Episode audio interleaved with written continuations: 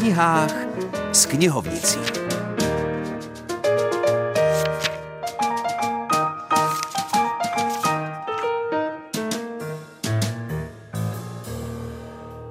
Hezké nedělní odpoledne vítáme všechny knihomily a knihomilky u prvního červnového vydání knižní rubriky v letošním roce. Já jsem Filip Černý a dnes je se mnou u mikrofonu Veronika Kučerová, která přinesla knihu jeho české rodačky Petry Klabouchové U severní zdi. U severní zdi hřbitova v Ďáblicích je místo, o kterém se dlouho nesmělo mluvit. Štoly plné mrtvých těl obětí komunistického režimu. Muži, ženy a děti, ti, kteří se nepodvolili, ti, kteří se nehodili. Svědkové a důkazy všech zrůdností, které se děly. Dnes je u severní zdi pětní místo. Jsou zde náhrobky se jmény těch, o kterých se podařilo zjistit, že jsou zde pohřbeni. Ale mrtvých, kteří zde odpočívají mnohem více. Klabouchová se rozhodla příběhy těchto lidí vyprávět. Ve své knize spojuje osudy žen, které byly v 50. letech 20. století vězněny v pankrátské věznici. Všechny tyto příběhy jsou inspirovány skutečnými ženami a jejich životy. Tyto ženy se za svého života nikdy nedočkaly spravedlnosti. Ale to neznamená, že se jí nemohou dočkat alespoň po smrti. A toto si bere za úkol muž s dírou v srdci – ten pátrá po těch, kteří za komunistického režimu mučili či vraždili nebo si nějak podíleli na likvidaci nevinných a po revoluci se jim podařilo vyhnout se jakékoliv zodpovědnosti za své činy. Sám bere tak spravedlnost do svých rukou a jeho životním posláním se stává to, aby se mrtví od severní zdi dočkali za dosti učinění. Času má však málo a těch, kteří zůstali, nepotrestání je mnoho ale možná na to vše nebude úplně sám. Kde se vzal v románu U severní zdi tajemný muž s dírou v srdci? To Petra Klabouchová prozradila zhruba před měsícem v rubrice na YouTube Dobrý rozhovor.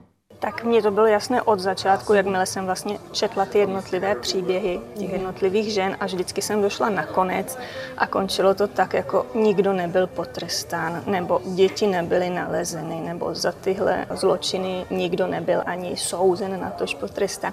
Takže to byl takový první nápad eh, okamžitý, že to musím nějakým způsobem v té knižce mm. řešit a nemohla to být samozřejmě eh, science fiction, abych teda někoho odsoudila, když odsouzení nebyli, takže tam jsem tedy vsunula toho muže s dírou v srdci. A teď přejdeme od žánru román k vlastivědné monografii. Jan Kolář napsal obsáhlou knihu Mezná v proměnách času.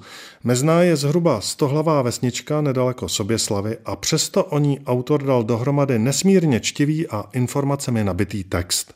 Nejvíc jsem si užil vlastně psaní páté kapitoly.